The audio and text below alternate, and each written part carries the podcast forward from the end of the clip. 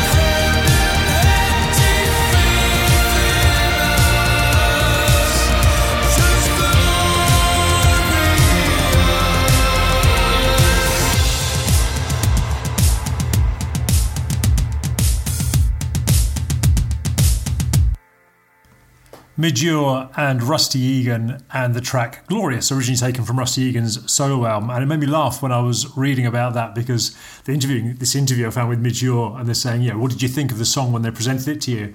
It's not like the music, they've done a great job, but I didn't think the song melody or lyrics was strong enough, so I rewrote all of that in the studio.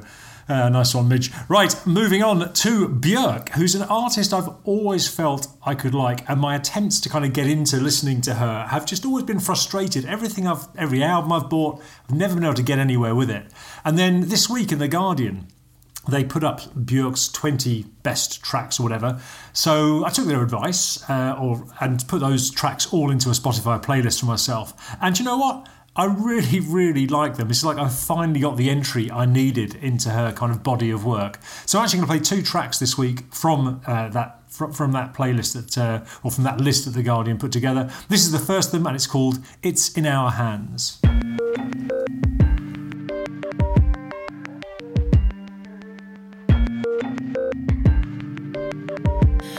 Look no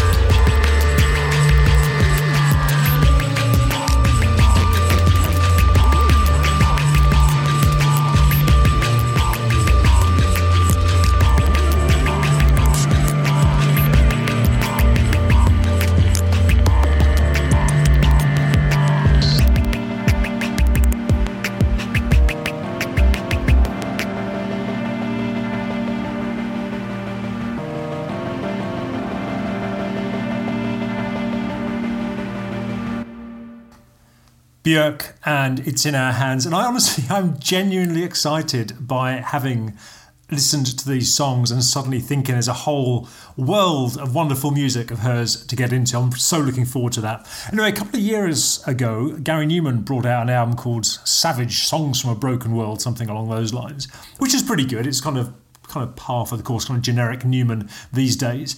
And he did a gig, though, at the Bridgewater Hall in Manchester, and other venues were available, uh, where he played with the Skaparis Orchestra.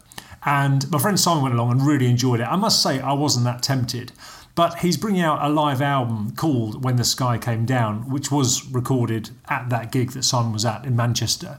And he's released a lead single from that. And you know what? It's surprisingly good. Um, there's a video as well, which you can see on YouTube with him sort of prancing around a bit. And I'll tell you what I particularly like about this is just how well he's singing. So this is Gary Numan and the Skaparis Orchestra and Ghost Nation.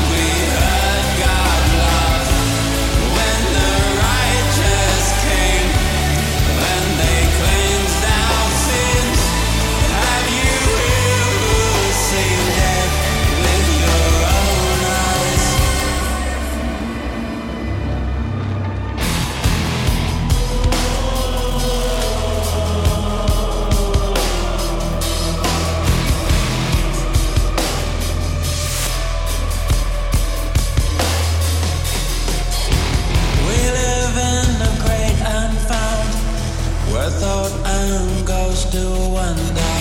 We drift on drifting sand, where horrors of a past still.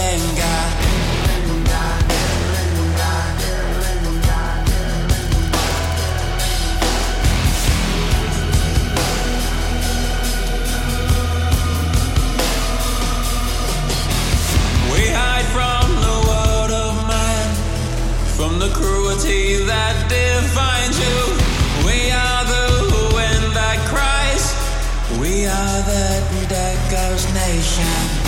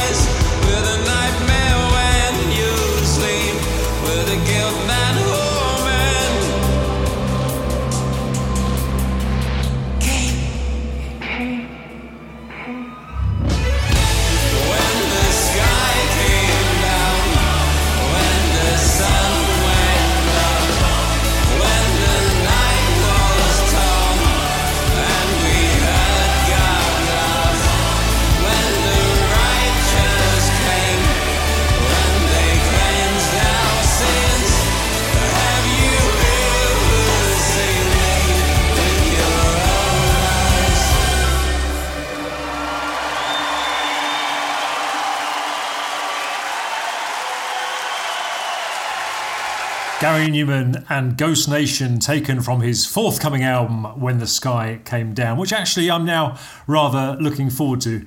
Um, still don't think I made a mistake in not going to the gig though. I think I'd rather listen to it recorded properly. But let's move on to Nick Cave, whose album uh, Ghosteen came out recently. Tickets for his tour went on sale this week. They are ludicrously overpriced. He's playing massive venues as well. I think he's playing the MEN Arena, which I cannot think of any artist I'd less like to see in a space of that size.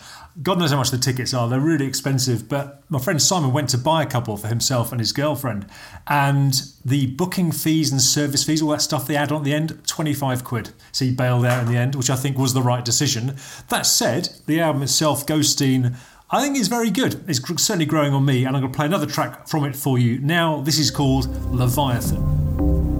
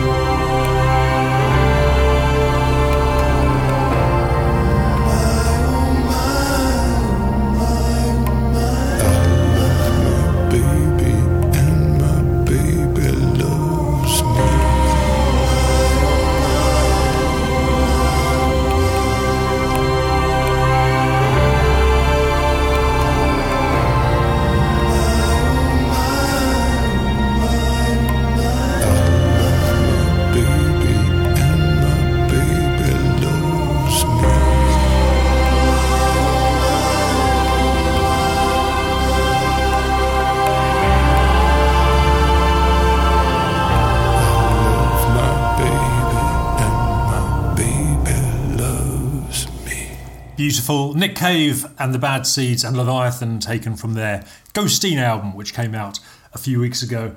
I mean, he is a brilliant live performer. I just like him better in small venues. I'm feeling bad about moaning about ticket prices and venues, but that is how I feel. Let's move on to a track by Simple Minds. I'll tell you why I'm going to play this. We are fast approaching the 200th episode of Electronic Ears that I've done for Candu, and prior to that, I've done about 90 for uh, Indigo Radio over near Kirkby Lonsdale. And so I've been thinking about what am I going to do and what will I play. And I've been looking back through the old playlists and I realised in the early days of the show on what a mission I was on to convince people to listen more to Simple Minds, sort of the, in the early part of their career from kind of 78 through to 82. But I was surprised to see as I went through these old playlists that there's one track from their third album, Empires and Dance, which is a particular favourite of mine and I've never played it. So I'm going to go into now. This is called 30 Frames a Second.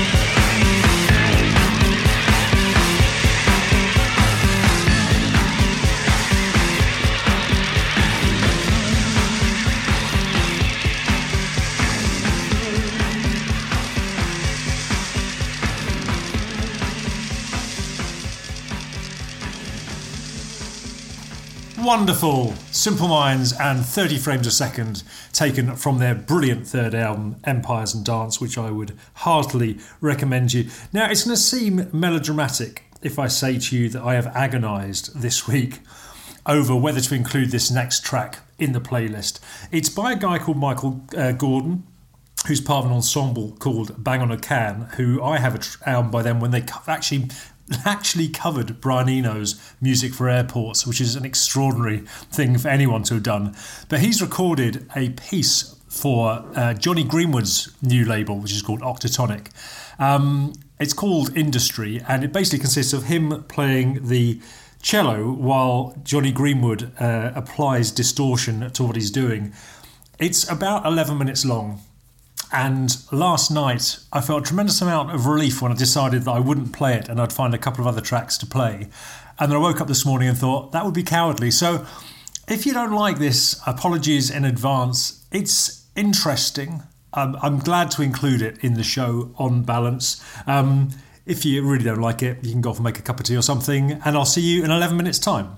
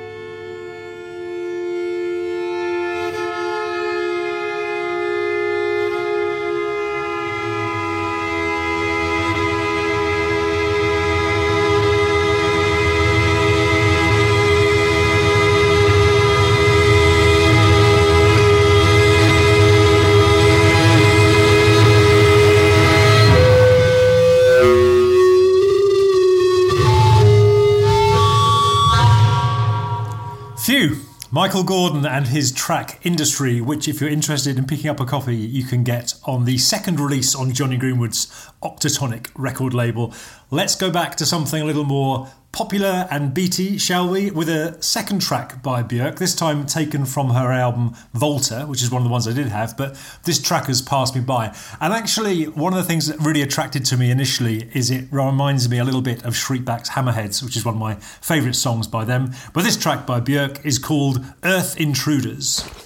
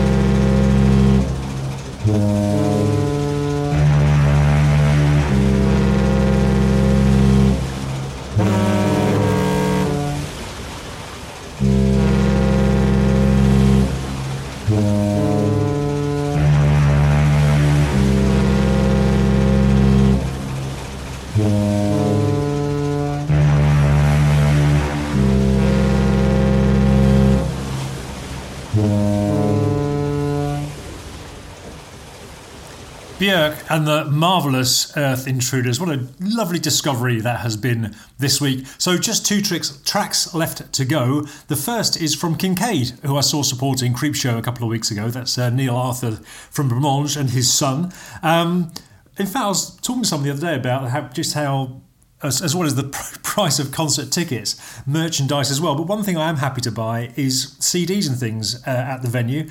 And I picked up the Kincaid album, and this track from that album is called Late for Some.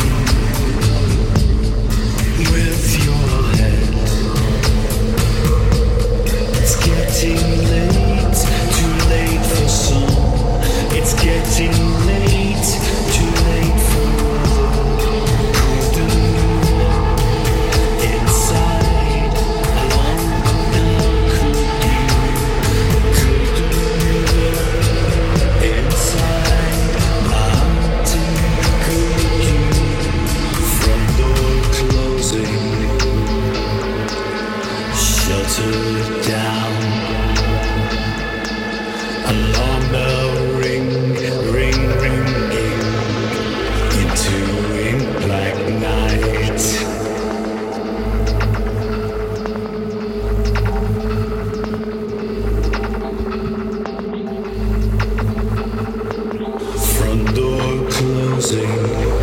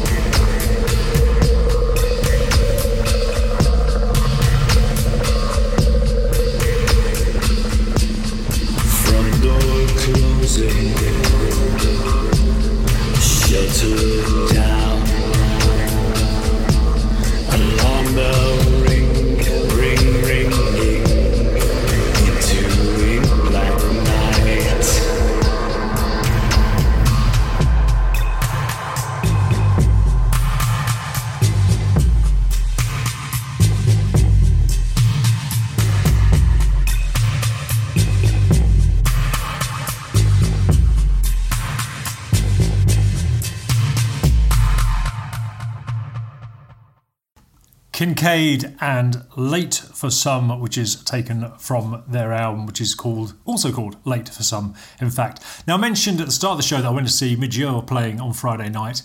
He was on fine form. Uh, he was witty. He played brilliantly. He was playing guitar. He had a superb band, an absolutely brilliant band playing for him. And he played the whole of the Vienna album.